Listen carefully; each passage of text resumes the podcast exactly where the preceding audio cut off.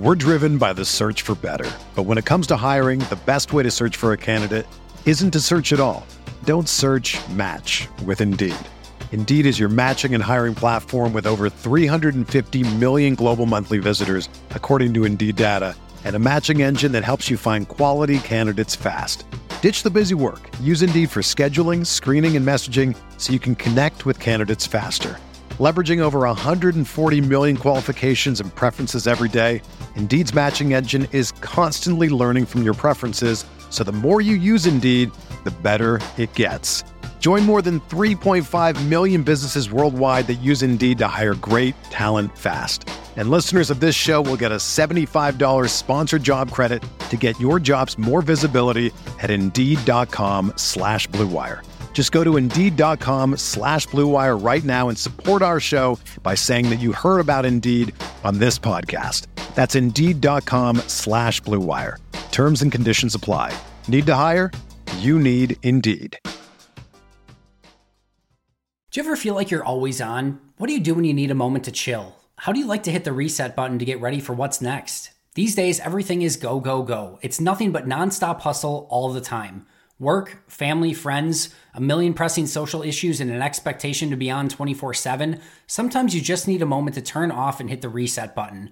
That's when you reach for an ice cold Coors Light, the beer that's made to chill. Listen, there's a lot going on in Green Bay right now, and I feel like we could all use a moment to chill with a Coors Light. See, Coors Light is cold lagered, cold filtered, and cold packaged. It's literally made to chill. It's as crisp and refreshing as the Colorado Rockies, perfect for a moment to unwind. Coors Light is what I choose when I need to unwind. So when you want to hit reset, reach for the beer that's made to chill. Get Coors Light in their all new look delivered straight to your door with Drizzly or Instacart. Coors Brewing Company, Golden, Colorado, and as always, celebrate.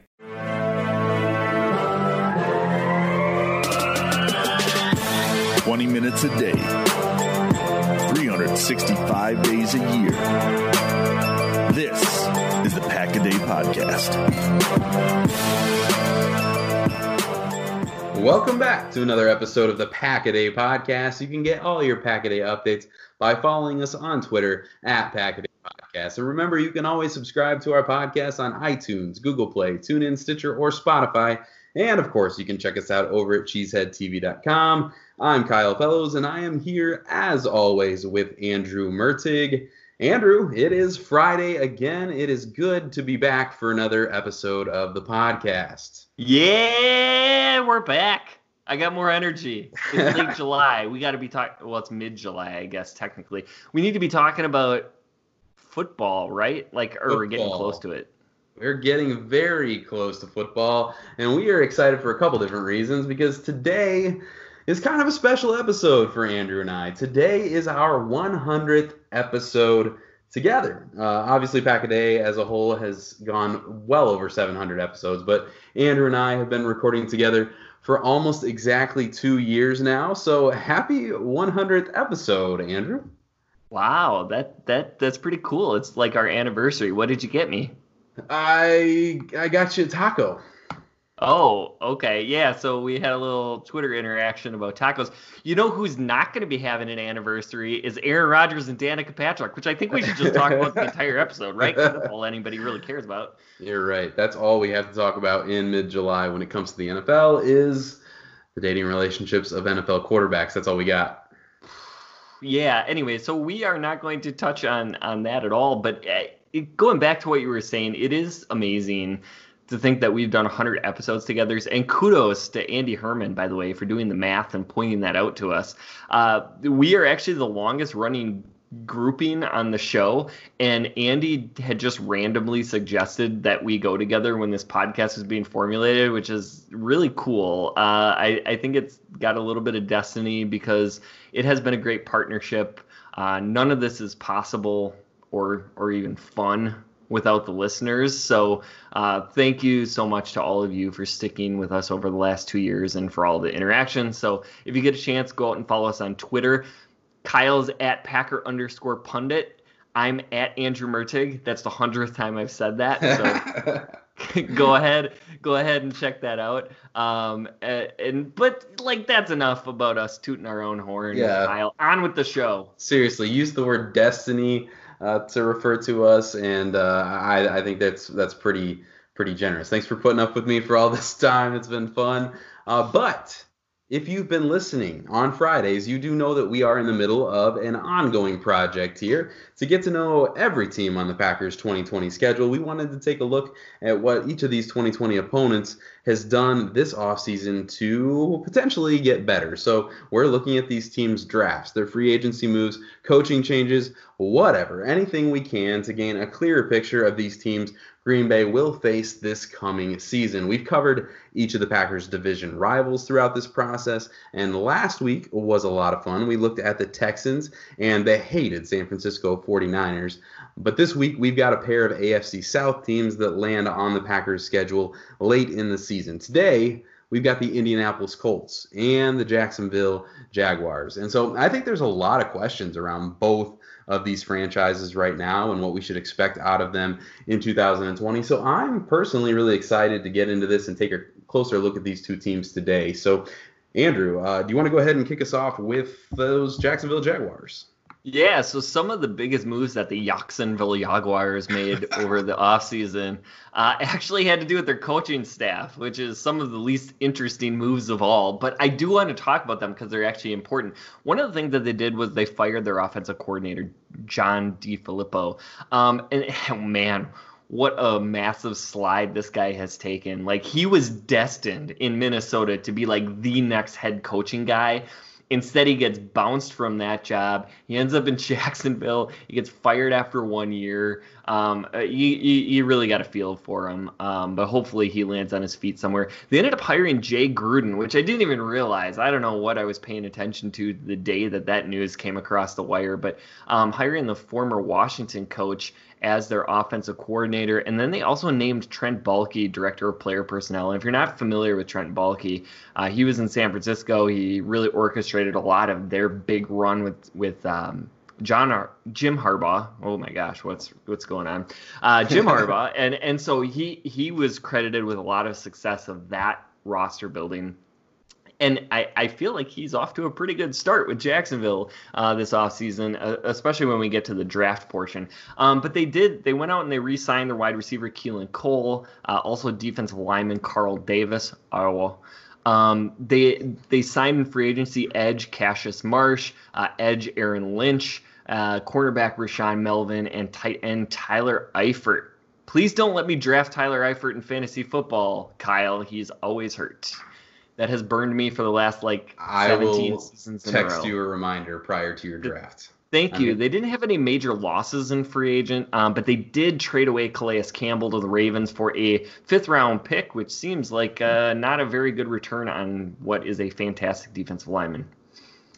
So these are some good moves. This, this is interesting. This is a this is a I I just have to say here, uh, Jay Gruden getting out of Washington may be good for Jay Gruden. It'll be interesting to see if anything follows Jay Gruden to Jacksonville and if that is a problem. Obviously, all the things that are happening in Washington right now is very interesting, a lot to still be uncovered. We talked about whether or not we were going to discuss this today, and then I just fell into the trap after we said maybe we wouldn't touch it. But with Jay Gruden obviously having those ties to Washington, it will be really interesting to see what develops there uh, in Washington. But yeah, I did not remember that Jay Gruden made that move from Washington to Jacksonville either. So uh, good catch there. It'll be interesting to see how that coaching staff continues to take shape. Um, but keeping Keelan Cole and Carl Davis are some solid moves for this team. Uh, there's not a lot that really gets you excited about there are other additions here in free agency. I don't see a lot of difference makers among the players that you just listed. And then the loss of Calais Campbell to the Ravens is obviously huge. And that fifth round compensation is kind of depressing. Um, obviously, there was a lot more to that trade that complicated things. The Jags had very little leverage in that situation, and the Ravens obviously did have to come up with the cash for Campbell after that trade was made. But seeing just that fifth round pick in return is obviously kind of disappointing in that situation. Uh, you mentioned how this team has been completely gutted um, in some places in this roster, so it will be interesting to see if they're able to turn to the draft and uh, fill some of those needs uh, as they, they make those adjustments. Should we get into the draft, Andrew? Yeah, go ahead. Let's get into the draft. In the first round, they took C.J. Henderson, the cornerback from Florida. Uh, they took K'Lavon Chaisson, the edge from LSU, in the second round. Laviska Shenault. Oh, they did have a second first round pick there. You are absolutely right. Uh, K'Lavon Chaisson in the first round there at pick number 20 overall. Laviska Shenault was their second round pick out of Colorado, the wide receiver. Uh, DaVon Hamilton, the defensive tackle out of Ohio State in the third. And then they just had an onslaught of picks here. So we've got three fourth rounds. We've got Ben Bartch, the offensive tackle out of St. John's. Uh, Josiah Scott, the corner out of Michigan State. Shaq Quarterman, the linebacker out of Miami, all fourth round picks. Two fifth round picks Daniel Thomas, the safety out of Auburn, Collin Johnson, the wide receiver from Texas. Sixth round, two picks Jake Luton, quarterback from Oregon State, Tyler Davis, the tight end from Georgia Tech. And then finally, with their seventh round pick, they took Chris Claybrooks, the cornerback from Memphis that we've all studied very, very carefully. Um, so clearly, you know, with the departures of Campbell and the needs at quarter cornerback on this team, uh, the Jaguars had to find a way to address the defense, and they did that here early in the draft by taking those two SEC defenders who really could be cornerstones for this team for a long time, and Henderson and Chaisson. I, I know a lot of people loved Henderson, and that uh, many really liked him more than Jeff Okudah. I know that that you know seems kind of odd, but especially for those considering man-to-man coverage, uh, he may have been better in that regard uh, coming out of school. But uh, then Laviska Shenault is someone that we've talked about on this podcast several times because his skill set would have been really fun to have in Green Bay. And I know Andrew, you you like Shenault a little bit more than I did. The injury scared me off a little bit, uh, but it is fun to imagine a healthy Laviska paired with DJ Chark and some of the other weapons that the this young Jags team has. So uh, lots to like in this class for me for the Jaguars. I think they did a pretty good job here this spring addressing some of those needs. Yeah, and it, this was a really interesting draft. I would I would say the Jaguars probably had my favorite draft of any team other than the Baltimore Ravens. Um, they ended up with three of my top 26 players, and I thought they got really good value in the middle rounds as well. Uh, C.J. Henderson, you mentioned this. He's he's just an elite man corner. I I had him slightly below A.J. Terrell because I liked Terrell's ability in zone more as a balanced player. But if you're a team that just wants to go out and say replace Jalen Ramsey, for instance, uh, just put a guy on an island, Henderson can be that dude right away. Uh, K'Lavon Chaisson is going to have to learn to play the run, but for a guy you can just put out there in situational pass rush situations, he's got a ton of juice, he's got a ton of bend. Um, the pass rush moves are surprisingly good for somebody who's pretty raw. Um, and you, you think about long term putting Chaisson opposite Josh Allen uh, from last year's draft class, and suddenly that edge duo is is pretty scary in Jacksonville, and they they sort of just reload the defense every year. Uh, Laviska Shenault, you mentioned, I I did love him. Um, he's really quick. He's his long speed looks super easy. Uh, good at comeback routes. Um, he, there's a little bit of laziness on in and out cutting routes. He's got to refine that ability. Um, he doesn't win on, on, a lot of deep routes, uh, despite that speed that I talked about. But they used him all over the field. You know, he was a wildcat quarterback. He was a running back. He was a slot. He played outside. He he ran a lot of jet sweeps. He's got strong hands. He's going to catch through contact, tough runner, patient with the ball in his hands. Um, you could see him playing running back at times. Uh, you just got to find ways to get him the ball. He, he, he, to me, could be this year's Deebo Samuel. I, I, I, think he can make that kind of impact if you just find ways to generate offense through him, find ways to get him the ball. And so we'll we'll have to see if Jay Gruden can figure that out on this this offense. Uh, for DaVon Hamilton, um, he's a guy I, I, think both of us liked a little bit. Um, big, powerful, true nose tackle. He, he actually has a little bit of wiggle to his room, so I think he could probably play a little bit on pass rushing downs. Um, he's got great technique, great power. He's a he's a true disruptor. The, those guys just they're they're a rare skill set. Um, when we talk about Chaisson, maybe not being able to play those rundowns, Hamilton's gonna thrive in those running situations early in his career, and then hopefully you know, you bring him along in the pass rush department. Uh, ben Bartch, uh, really impressive movement skills. Um, he actually has a little bit of power and re-anchor ability. Um, he's going to have to improve his strength at the next level, but I think you redshirt him and where they got him in the draft is a fantastic value, um, and you hope he turns into a tackle. Uh, Josiah Scott, the corner you talked about from Michigan State, small guy, five nine, fast and quick, good ball production. Uh, he can take it away from you. Um, he, he's not a great tackler. He's not going to win a lot of contested catches because of his frame and lack of strength. But man, slot corners get really undervalued, and this is another guy he could step right in and be a good player. Uh, Shaquille Quarterman is a thumper. He reads plays really well. He's going to hit people, find gaps, take on linemen. Um, you know, he doesn't do an awesome job of getting off blocks because he's length deficient. Uh, not great in coverage. Not a sideline to sideline guy. But you pair him next to somebody like Myles Jack, for instance, who does move really well and and you might have a really good complementary player. I didn't love Quarterman, but again, you get him in the middle round instead of you you know people are talking about him in second, third, and that's when I get leery of him. But Quarterman at this point in the draft, I I think he's a solid value. He played a lot of snaps at Miami, and I, I think he he's a guy you can rely on him to be a good special teams player for sure, and that's all you're expecting of a mid round pick. And maybe he gives you some snaps, uh, like I said, next to a guy like Myles Jack. And then you get Collin Johnson, um, the wide receiver. He's huge. Um, he's actually a surprisingly polished route runner. He's not like fast or quick.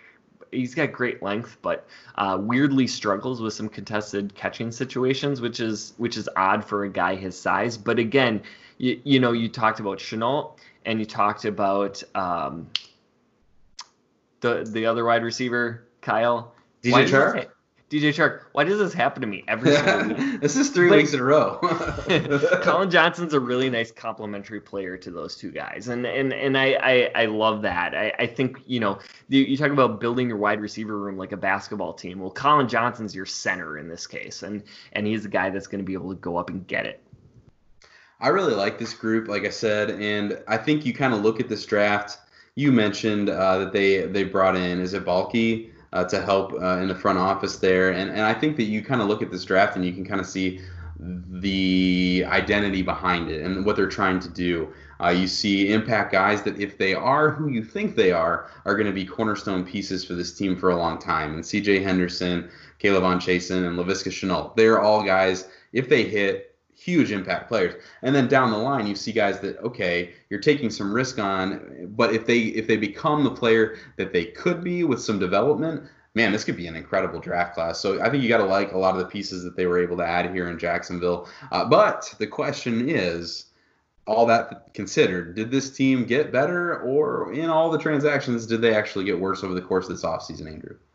Well, it's interesting because this is a team that had to really implode their roster over the course of the last couple seasons. Uh, they had to work to gain some cap room. They needed to draft really well, and I think they're off to a really good start to that process. I, I think likely the best case scenario for this team is that they actually have another bad season um, and put themselves in a position to draft a quarterback next offseason. But they are not better this year. I I just don't think you know we talked about the the losses that they've suffered um, over the course of the last calendar year, um, including Jalen Ramsey, including Calais Campbell. They just can't. I, I can't like legitimately say that this team got better, and that's fine. Um, this is a game the Packers absolutely have to be favored in, and they have to go in and win.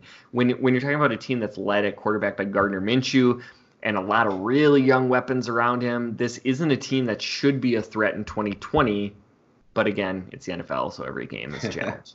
yeah, I agree. I, I, don't think this is a team that got a ton better this offseason. But after working through this exercise with you, I'm not convinced that they were really trying that hard, which I know sounds kind of like a weird thing to say. Obviously, the goal is to win and, and to put out a winning product on the field. Uh, but this really feels like a team that knows that they are in a full rebuild, and teams go through these stages.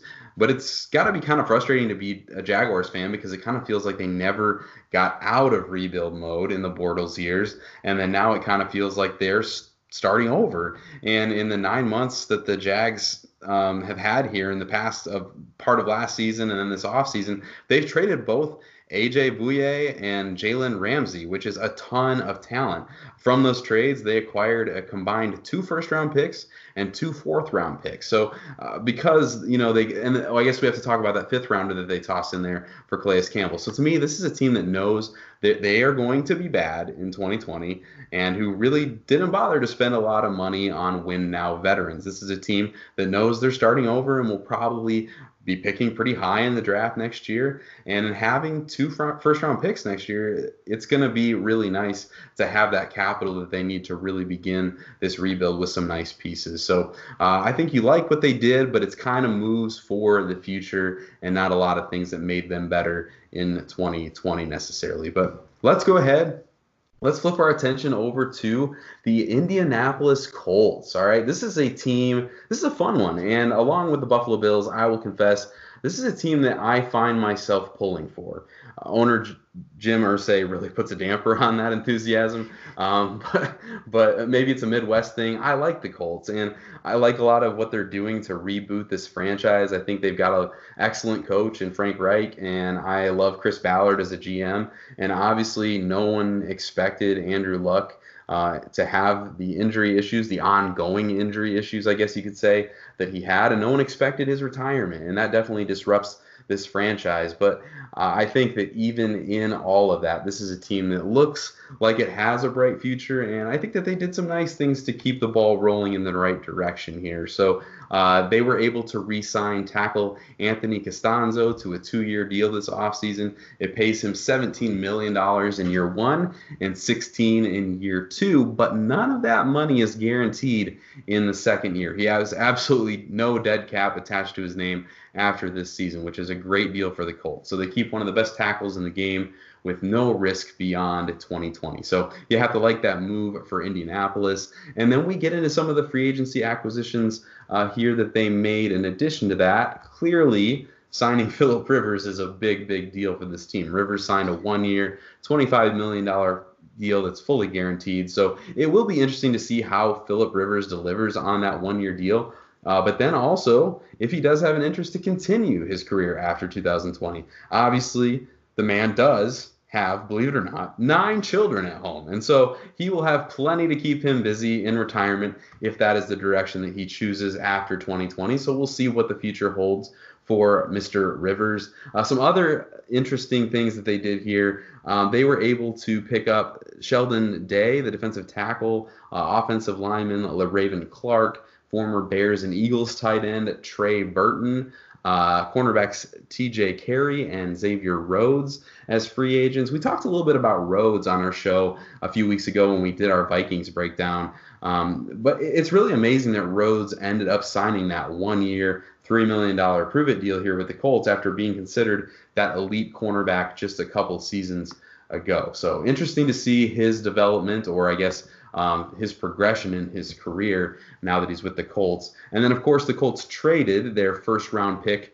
to the 49ers for DeForest Buckner. The Colts went on to sign Buckner to a five year contract that averages a healthy $21 million per year. So, some big cash flowing for these Colts uh, between Castonzo, Rivers, and Buckner. Uh, the Colts didn't really have any major departures either this offseason. They released pass rusher Margus Hunt, who was that uh, big upside prospect a couple years ago in the draft. Uh, same thing with cornerback Pierre Desir. Uh, didn't work out. They released him as well. Veteran quarterback Brian Hoyer has also left the Colts. Uh, they traded cornerback Quincy Wilson to the New York Jets for a 2026 round pick that they used this year, which is some humble pie for me personally because I liked Wilson more than I liked Kevin King in the 2017 draft. So sorry, Kevin King, you're gonna have to forgive me for that one. But uh, they also lost Eric Ebron to the Steelers and Devin Funchess to your Green Bay Packers uh, there in free agency as well. But that's about it. Some big additions in Rivers and Buckner, and then some low risk, high reward signings uh, with guys like Xavier Rhodes and Trey Burton. So uh, obviously, Indy gave up their first round pick for Buckner. So I'm curious, Andrew, how did they fare with the rest of that draft class and the capital that they had to work with? Sure, and you know certainly a lot of movement uh, in in free agency for Indianapolis, and a lot of players brought in. And in the draft, like you said, uh, they did not have a first round pick, and then the second they uh, kind of gutted some Packer fans by taking wide receiver Michael Pittman Jr. Um, I know a lot of people absolutely loved Michael Pittman. Um, I was not quite as high on him. I, I thought he you know lacked long speed and short area quickness. He's definitely going to make a ton of contested catches, and you saw a lot lot of that on his his college highlights. I thought he needed to improve his route tree and will run you over, but he's probably not going to have enough wheel to make you miss. And so, like my whole attitude with Michael Pittman Jr. was like, what does he do that Allen Lazard doesn't? And why am I spending a high round pick on a, a player where I already have that skill set on my roster? Um, so, anyways, just me they, they had a second second round pick, uh, and they used that on running back Jonathan Taylor from Wisconsin. Uh, Taylor, on the flip side of Pittman, he, he was actually my running back one. Um, and it, before everybody accuses me of Wisconsin bias, um, you know, when I looked at him, I saw really great balance. You have to wrap him up to get him on the ground, good st- start and stop, uh, decent agility to make tacklers miss, really a check down guy in the passing game, which can, needs to continue to be developed. But he showed a little bit of promise there during during last season. Um, he's not going to run past many players at the next level, but I just I saw him as a, a more explosive AJ Dillon. Like he doesn't have that size, but like the speed is there. Um, so when he inevitably runs somebody over, he's got the ability to take it to the house. Um, and so I really really liked what Taylor was willing or the the skill set that Taylor brought to the table um, and potentially, um, you know, his fit in this offense could be something really special. Uh, in the third round, uh, they took safety Julian Blackmon from Utah, which is funny because I actually graded out three safeties from Utah. Um, and Blackman Blackmon was kind of in the middle um, of of those three, but he got drafted the highest. He's better in deep half of zone coverages. Um, I don't really like him in single high because I didn't think athletically he was good enough to do that. But you know, still learning the position after he converted from cornerback. So obviously, as a former corner, he has really good ball skills. Uh, like his ability to drop down and shadow and man coverage, uh, and he's a really good tackler, which is a nice surprise. So um, we'll we'll see what the the Colts get in Blackmon, but it is funny how quickly Malik Hooker has fallen out of good graces in Indianapolis. I mean, this this is a guy that they were talking about as the future of the safety position, the next Earl Thomas, and there's a possibility he's not even back with the team after this year. So We'll see what happens there uh, in Indy. In the fourth round, uh, they made a splash by taking quarterback Jacob Eason. Uh, I thought, you know, he has a really compact throwing motion. He throws the ball deep without a lot of effort. Uh, his footwork is good when he has a clean pocket, but he does have a bad habit of throwing off his back leg with pressured.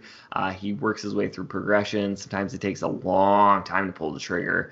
Um, and, you know, he, he can drive the ball well, um, but he is that traditional pocket passer. So it is interesting. You get Philip Rivers, who has like the worst mobility of any quarterback in the NFL. Um, and then you bring in Jacob Eason to kind of be like that statuesque quarterback as well. So um, kind of funny, interesting that Indy seems to be going the opposite direction of all the other teams in the NFL. But um, in the fifth round, they got uh, guard Danny Pinter, who I really liked actually. Uh, he used to be a tight end, so great movement skills.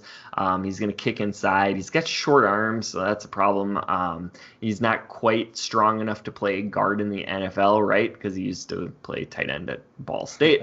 Um, but he is a developmental guy with a lot of upside, and and I, I, I like him as that red shirt guy who could potentially be a really good guard moving forward. And if we know anything about Indy, is they know how to develop offensive linemen. They they got a really good. Really good front five. Um, the rest of the draft, they had four sixth rounders, uh, a bunch of guys that I don't have much to say about. So I'm good. Done. Okay. I love uh, Indy's first two picks there. I really came to love Michael Pittman late in the draft process, so I am jealous of that pick. I thought he was a great fit for what Green Bay uh, looks for in a receiver. I thought he was going to be something that they would target. Obviously, that didn't come to fruition. Um, I think he's going to be a great player in the league for a long time. And you asked a question. Uh, I didn't know if you wanted my feedback, so I'm going to give it to you here. I missed my opportunity earlier. Um, you asked what makes him better than Lazard, and for me, I think he has a very similar profile to Lazard, and will probably win in similar ways. I think you know both of these guys are number two receivers who profile best as X receivers or big slots, and I think you love the catch radius and the hands that you get from both guys. Uh, both guys are committed to their craft, which I think is an undervalued um, trait, maybe coming out in the draft, and we've seen um, you know, Lazard, when he was on the show a couple weeks ago, talked about um, that the mental side of the game is something that he's really committed to improving this offseason. So uh, they're both going to maximize their impact in the details and the more nuanced part of the game. And so, while I think they're similar kind of guys. I didn't see that as a knock on Pittman. I just think that it's uh, I think Pittman is going to have T.Y. Hilton alongside of him. That's a good thing. I think Lazard has Davante opposite him. That's a good thing. I think they're they're good uh, matches. So I was okay with having two guys who are kind of similar that you could maybe play one at X, one in the slot, and and just have some of that big personnel that the Packers do seem to like uh, there with their wide receivers. So would you like to respond to my thoughts on the Pittman Lazard comparison? I mean Devin Funchess has gotten mentioned a couple different times in this podcast, right? And the, the Packers have him. So in in essence, we're like triplicating this him is true. Had Michael this Pittman in the Packers roster. And I just I, I felt like speaking of Funchess, early in his career when he went to Carolina, they had Kelvin Benjamin. And it just it wasn't a diverse enough skill set. Um, and so like in theory, that's great, right? You have two big bully receivers. Um, I just didn't know if in practice that was um, going to be a, a, really good fit. And clearly, the Packers didn't have a first round grade on Michael Pittman Jr., or they would have taken him. They, yeah. they, they, probably would have stuck and picked at 30. Um, and so they, they didn't value him quite as high. Um, so interesting. Yeah. I, I don't I don't disagree with you. It's just um, you know all of us who analyze players in the draft, we we have our personal preferences, and I like guys that are are route runners. Um, mm-hmm. Um, so the Davante Adams of the world, like that, I love Jerry Jeudy, mm-hmm. um, and those are the guys that catch my eye more. Um, sure. And Michael Pittman Jr. I thought had some holes in that in that portion of his game, and so it, he didn't he didn't necessarily catch my eye, but I mean, you know, he could very well go out and have a fantastic rookie year. Yeah, sure, absolutely. And you you raised a couple things there that are really important, like to remember. And one of those things is uh, that there is some correlation in that route running uh, ability. You see a lot of receivers that do take some time to develop, but if a route runner in college uh, comes in and that's one of their strengths, they seem to translate a little bit better and have a, a better impact, especially earning the trust of quarterbacks in general, but quarterbacks like Aaron Rodgers as well. So that's an interesting trait that I always pay attention to, especially considering um, where Green Bay is at and all of that. But uh, it's interesting to also note, uh, like you said, Pittman is someone that Green Bay could have stuck and picked at 30. Denzel Mims is another guy they could have stuck and taken at 30. And it is interesting. You know, we heard in the lead up to the draft that there were teams who had first round grades on those players. It seems unlikely that that is the case with Mims for many teams, um, but it is obviously clear that Green Bay was not one of those teams that was just so in love with those two players that they had to have them at pick 30. So interesting things to continue to reflect on as we deal with the fact that the Green Bay Packers did not add a wide receiver in this draft class. But um, let's move on here back to the Indianapolis Colts. We digress. Um, I really liked Jonathan Taylor for this team as well. You mentioned that uh, the Colts are going to be starting over here shortly with a young quarterback in the very near future. Uh, I think Taylor gives this team an offensive identity that will really help out a young quarterback. I am not a big Jacob Eason fan, so I don't see him as the future here, but I do like the young nucleus of talent that Chris Ballard has assembled for this franchise, and I think that they did a really nice job in the draft again this year. I continue to like the moves that Chris Ballard makes and uh, how he's kind of been dealt kind of a, a rotten deal with with the luck news uh, that he got a couple years ago. But I, I, like the moves that he makes here, and I think that this is a franchise setup for the future. Um, but I guess we're at the place here. Do we make a call here? Did they get better or did they get worse this offseason, Andrew? before I jump into that, something something that's been bothering me ever since the draft, and I don't mean to be getting into other teams, but you know, we we have the Patrick Mahomes contract from what was it a week ago? It could have been six years ago. I have no idea. time like three months time ago. is time is weird right now, but. Um, so you know the the Kansas City Chiefs. We're we're talking about Jonathan Taylor with the Colts. I thought that Jonathan Taylor would have been the perfect fit in Kansas City. Um, and they take Clyde Edwards-Helaire, who had been connected with the Chiefs, and a lot of people say like he's the perfect fit in that offense because he's such a good receiver. He's a very polished route runner, and all of those things are, are true, you know. And and Edwards-Helaire, don't get me wrong, really really good runner, great balance. I just thought like this this is this this is where roster building gets really interesting for me. So the Kansas City Chiefs have all of these weapons to spread you out as a defense. You're never gonna face eight in the box against you know the Chiefs, right? Ever because mm-hmm. Tyreek Hill is gonna yeah. beat you, Mecole Hardman's gonna beat you, Travis Kelce is gonna beat you, weapons galore. Why not get the guy who has been running against stacked boxes for the last three years at Wisconsin that you can just hand him the ball and you're telling Jonathan Taylor you have one guy to beat in the box for a 10 yard gain and two guys to beat for going to the house. Like, mm-hmm. give me that every time. I, I, I don't know. To to me, like drafting a guy because he's a great receiving back to a team that already has weapons all over the place in the receiving game, it just it didn't make as much sense to me. Yeah, and you make a really really good point. I mean, Jonathan Taylor doesn't he is a big back, but he doesn't give up much in speed. And so, I mean, you do have that ability. You don't give up the big play ability with that player. He just really gives you the opportunity to say, hey, are you going to put an extra guy in the box? Or are you going to put some extra guys in the secondary because we're going to tear you up there? So that's a really good, you know, point. Obviously, you know, Clyde Edwards-Helaire could be an awesome player for them. Uh, but I hadn't thought about the dynamic of adding a player like Taylor to them. And I think the same argument can may, be made uh, for the Green Bay Packers and the way that they've handled the running back situation and adding a bigger back this year as well. So, I mean, it is interesting to think about that. I don't think we have enough, obviously, outside of Derrick Henry and what teams are hoping becomes the case uh, to, to make those statements yet about how this impacts the offense. But I think that is the goal, uh, what you're saying. So interesting thoughts there um, on I, I just like taking us down that weird rabbit hole. It's good. The show. It's good. So the question that you asked before was, yes. did the Colts get better or worse this offseason? So I will finally try to answer your your question. It, you know, it's funny to look back at this. This seemed like a team that was on the precipice of a run of dominance in the AFC, and it's funny we're talking about the Jaguars, who were really close to winning an AFC championship a few years ago, lose, and then had to tear down their whole roster and it looked like the Colts were about to make that move. They make the playoffs. They they have um, some great young talent. They have the most cap space in the NFL and years left of Andrew Luck's prime. And then it just all comes crashing down. And the Colts are better than they were last year, but I'm not sure how much better. Like, I, I think they might still be chasing the Texans and the Titans. And it certainly will be a tough matchup for Green Bay, but I, I still think the Colts are a pretty mediocre team unless you see Philip Rivers having a massive bounce back season. Yeah, I really like the direction of this Colts franchise as a whole. I, I don't fully understand the Philip Rivers move. I don't think he gives you enough to compete for a Super Bowl right now. And, and I don't think he'll be around long enough to galvanize this young team. But I do think he is an upgrade at quarterback, even if his arm is falling off before our eyes.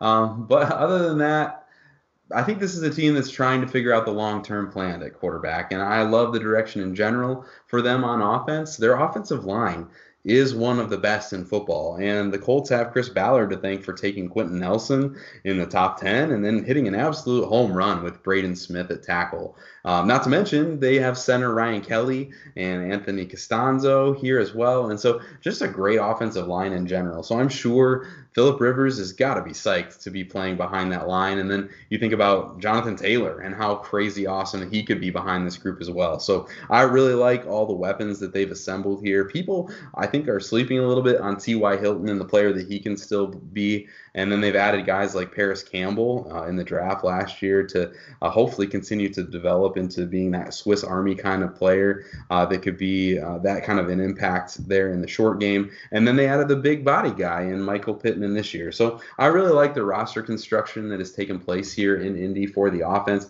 The defense does still have a lot of holes. Uh, there are some significant concerns there, especially in the secondary. The corners are not a very good group, and they're going to need Xavier Rhodes to come in and really step up and play well this year. That's going to be a big, big deal for this team to have him be that number one corner. Um, I actually forgot that Justin Houston is still on this team. He's obviously aging significantly at this point, but with younger pieces like Buckner and Darius Leonard, I think there's a lot to be excited about in this Indy team. And I definitely think uh, that this offseason was a big step forward for the Colts. Yeah, so uh, the Packers will be playing the Jaguars at Lambeau Sunday at noon in week 10. And then week 11, they're going to be at Indianapolis Sunday at noon again. So back to back noon games. Um, but that is all the time that we have for today. Happy 100, Kyle. Happy 100. This has been the Packaday Podcast. You can find Kyle on Twitter at Packer underscore pundit, and you can find me at Andrew Mertig. Please remember to also follow at Packaday Podcast. Please subscribe and rate the podcast if you like what we're doing. You can catch Kyle and myself every single Friday, and we'll be back next week with a review of the Eagles, Panthers, and Titans offseason. Thanks for listening, and as always, remember.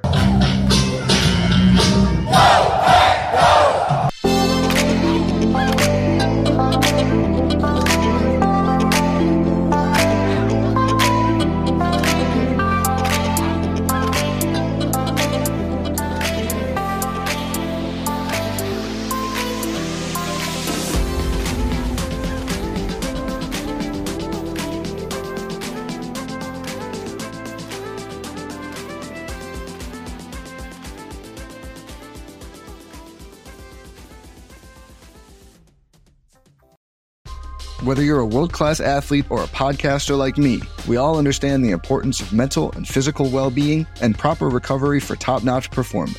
That's why I'm excited that Unifyd Healing is sponsoring this podcast. Unifyd Healing is a new and super innovative global network of wellness centers powered by Energy Enhancement System, or EE System. If you haven't heard of the EE System, you'll want to listen up. This technology promotes wellness, deep relaxation, purification, and rejuvenation. In hundreds of locations across the globe, access to a center is easy and affordable. Interested in experiencing the EE system technology for yourself? Go to unifydhealing.com slash bluewire to learn more and find a center near you.